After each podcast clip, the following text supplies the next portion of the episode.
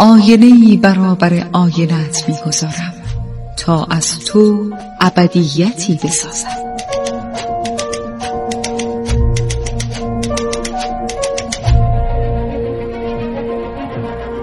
تالار آینه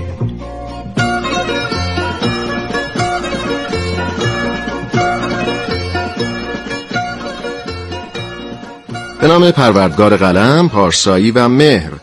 سلام و درود به همه شما دوستان عزیز همراهان برنامه تالار آینه.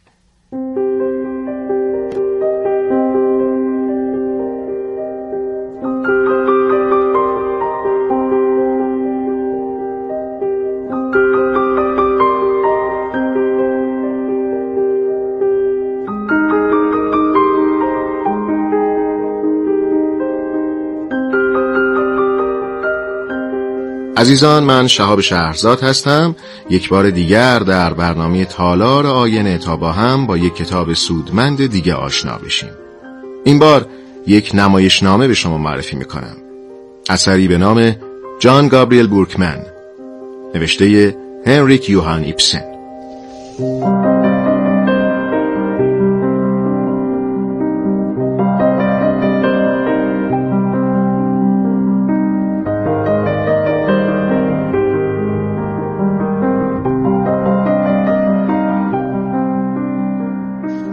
هنریک یوهان ایپسن شاعر و نمایشنامه نویس و درام نویس نروژی بود.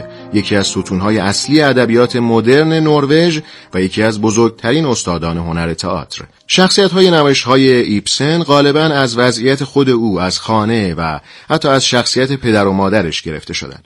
دوره اولیه آثار او برگرفته از اسطوره ها و افسانه های نروژی بود که به زبان منظوم و شاعرانه نوشته شده بود.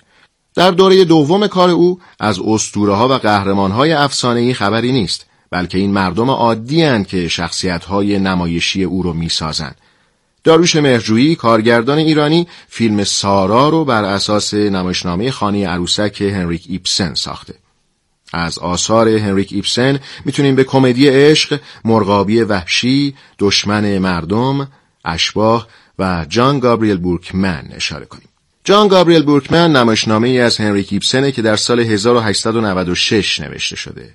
جان گابریل بورکمن رئیس سابق یک بانک که سالها پیش دست به اختلاس زده و به زندان رفته و بعد از آزادی همچنان در آرزوی قدرت و بازگشت به روزهای خوب گذشته به سر می‌بره و نقشه های بلند پروازانه ای در سر داره.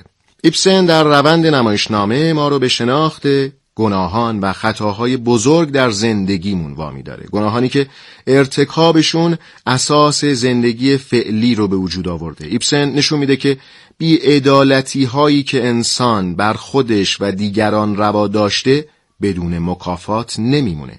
شخصیت اصلی نمایشنامه یعنی جان گابریل بورکمن حتی پس از گذروندن دوره حبس سخت بر این باوره که تنها جرمش نخبه بودنه و اینکه با توده مردم تفاوت دید داره.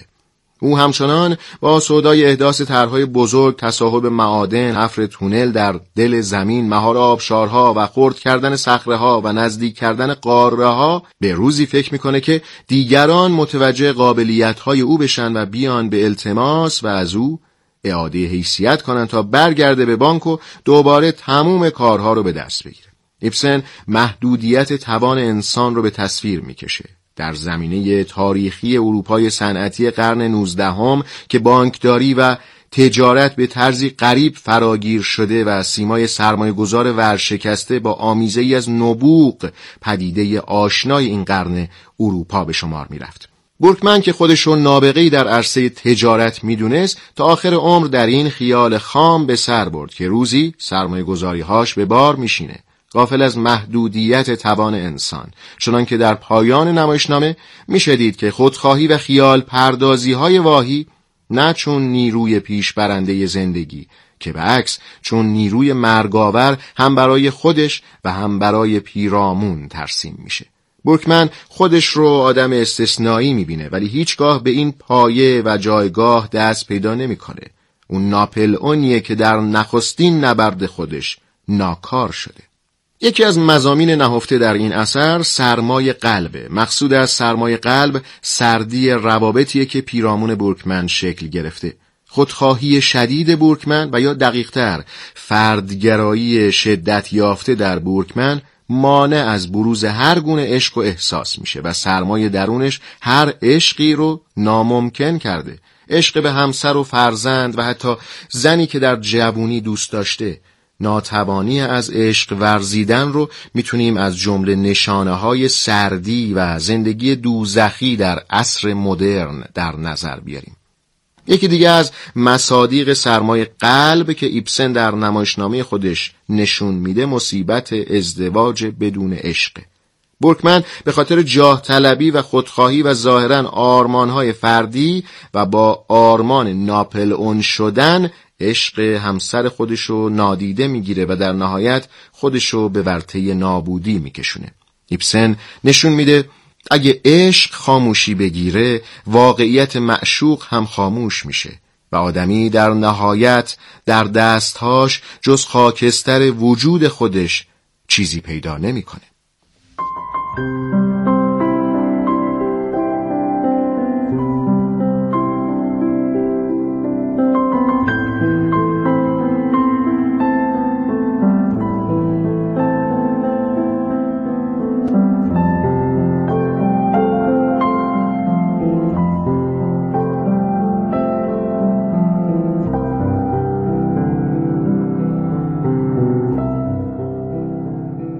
و اما دوستان عزیز می‌رسیم به خلاصه ای از داستان نمایشنامه جان گابریل بورکمن اثری از هنریک ایپسن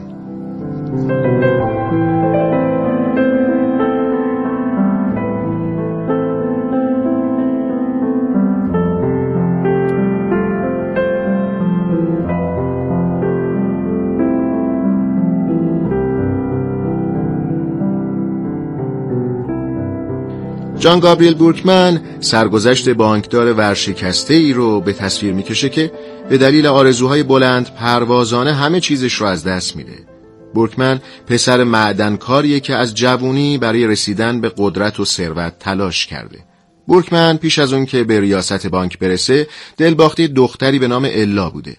الا با خواهر دوقلوش گونه هیلد زندگی می‌کرده و شدیدن به بورکمن جوان علاقه داشته. در ادامه فردی با نفوذ به بورکمن پیشنهاد ریاست بانک رو میده و بورکمن جوون شیفته قدرت رو دگرگون می‌کنه. اما فرد با نفوذ یک شرط برای بورکمن می‌گذاره.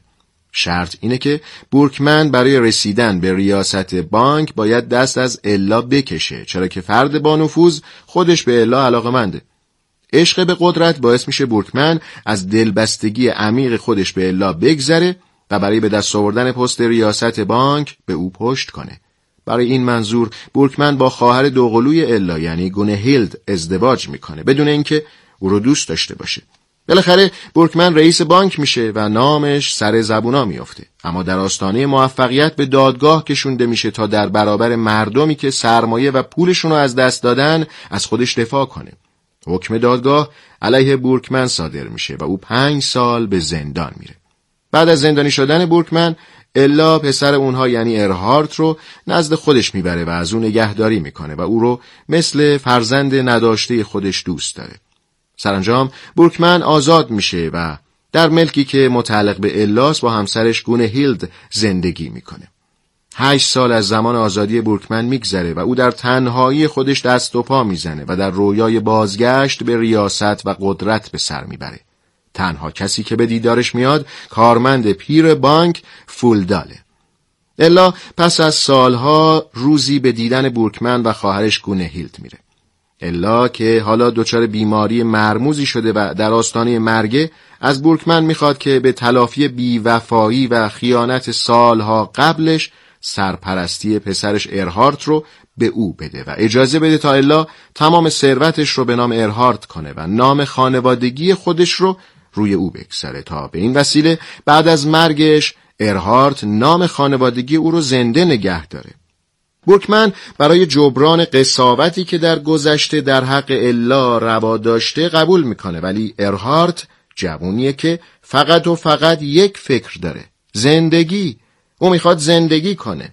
اونم به شیوه خودش. بنابراین تصمیم می‌گیره با زنی نه چندان خوشنام به نام فانی ویلتون ازدواج کنه و بعد از ازدواج به بهونه جوونی و استقلال به همراه همسرش به سفر میره و پدر و مادر و خونش رو ترک می‌کنه. خانواده در شک فرو میره و برکمن پس از یادآوری گذشته و اشتباهات و آرمانهای خودش در کنار الا آخرین نفسهاشو می‌کشه و میمیره.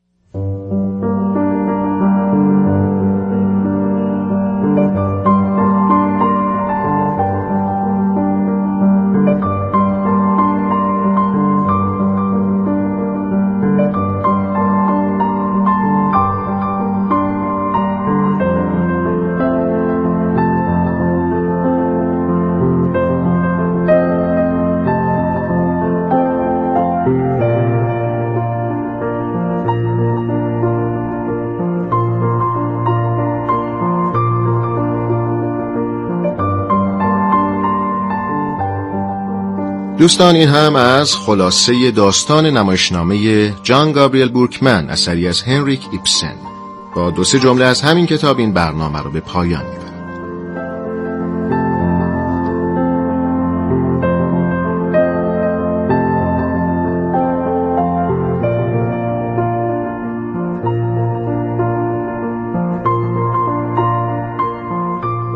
دید آدمه که کردار رو دگرگون می‌کنه. دید نوپیدا کردار قدیمی رو دگرگون می‌کنه.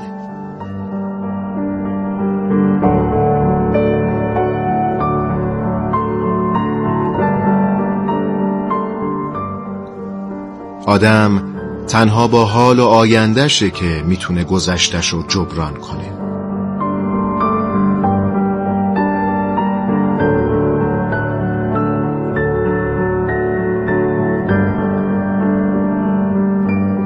و یکی از گناهان بزرگ و غیر قابل بخشش گناه کشتن عشق در یه آدمه.